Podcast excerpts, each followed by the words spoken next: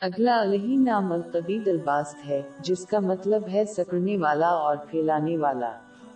اس کا مطلب یہ ہو سکتا ہے کہ صرف اللہ ہی ہے جو آزمائشوں کے ذریعے کسی کی زندگی اور رزق کا معاہدہ کرتا ہے۔ اور صرف وہی ہے جو الہی نوتوں اور مشکلات سے نجات کے ذریعے ان چیزوں کو وسعت دے سکتا ہے۔ ہر معاملے میں اللہ تعالیٰ اپنے بندوں کو وہی مہیا کرتا ہے جو ان کے لیے بہتر ہوتا ہے۔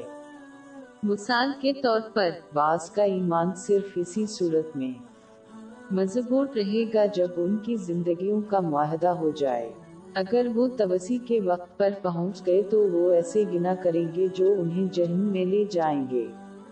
اس کے برعکس باس کا ایمان تبھی مضبوط رہے گا جب وہ زندگی میں توسی کا تجربہ کریں کیونکہ مشکلات ان کے ایمان کو متاثر کر سکتی ہیں جو بے صبری کا باعث بنتی ہیں اور انہیں جہن میں لے جا سکتی ہیں۔ باب دو آئی دو سو سولہ۔ مگر عجب نہیں کہ ایک چیز تم کو بری لگے اور وہ تمہارے حق میں بھلی ہو، اور عجب نہیں کہ ایک چیز تم کو بھلی لگے اور وہ تمہارے لیے مضر ہو، اور ان باتوں کو خدا ہی بہتر جانتا ہے اور تم نہیں جانتے۔ لہذا، جو مسلمان اس نام لائی کو سمجھتا ہے، وہ کسی بھی صورت حال سے دو چار ہوتا ہے، اس کا شکر گزار ہوگا۔ وہ جانتے ہیں کہ یہ ان کے لیے بہتر ہے اور وہ ہر حال میں اللہ کی اطاعت پر قائم رہیں گے۔ سنکچن کے اوقات میں وہ صبر کرتے رہیں گے، اور تبسی کے وقت وہ اپنے پاس موجود نومتوں کو اللہ کی رضا کے لیے استعمال کرتے ہوئے شکر گزار رہیں گے۔ اللہ کو ناراض کرنے والی تمام چیزوں سے کنارہ کش ہو کر اس اسم لائی پر۔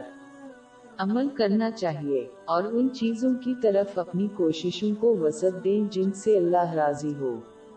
اگلا علیہ نام الحفیظ الرافی ہے، جس کا مطلب ہے دوسروں کو رسوا کرنے والا۔ اللہ وہ ہے جو اس کی نافرمانی کرنے والوں کو ذلیل۔ کرتا ہے۔ یہاں تک کہ اگر کوئی نافرمان کوئی دنیاوی کامیابی حاصل کر لیتا ہے تو یہ آخرکار لانت اور دونوں جہانوں میں اس کے غم و اندوہ کا باعث بنتا ہے۔ اللہ وہ ہے جو اس کی اطاعت کرنے والوں کو بلند کرتا ہے۔ یہاں تک کہ اگر ایک فرما بردار مسلمان کو دنیا میں آزمائشوں اور مشکلات کا سامنا کرنا پڑتا ہے تو وہ بالاخر دونوں جہانوں میں اللہ کی طرف سے سرفراز ہوگا۔ ایک مسلمان جو اس اسملائی کو سمجھتا ہے، وہ مخلوق کو۔ خوش کر کے یا دنیاوی چیزوں کے ذریعے دنیاوی کامیابی حاصل نہیں کرے گا اگر یہ اللہ کی نافرمانی کا باعث بنے۔ جیسا کہ وہ جانتے ہیں کہ یہ راستہ صرف دونوں جہانوں میں آخری رسوائی کی طرف جاتا ہے۔ ایک مسلمان کو اس اسملائی پر عمل کرنا چاہیے، ان چیزوں کی تعریف کرتے ہوئے جو اللہ نے اٹھائی ہیں۔ اور ان چیزوں کو ناپسند کرنا جن کو اللہ نے ذلیل کیا ہے۔ یہ صرف الفاظ سے نہیں، عمل سے ظاہر ہونا چاہیے۔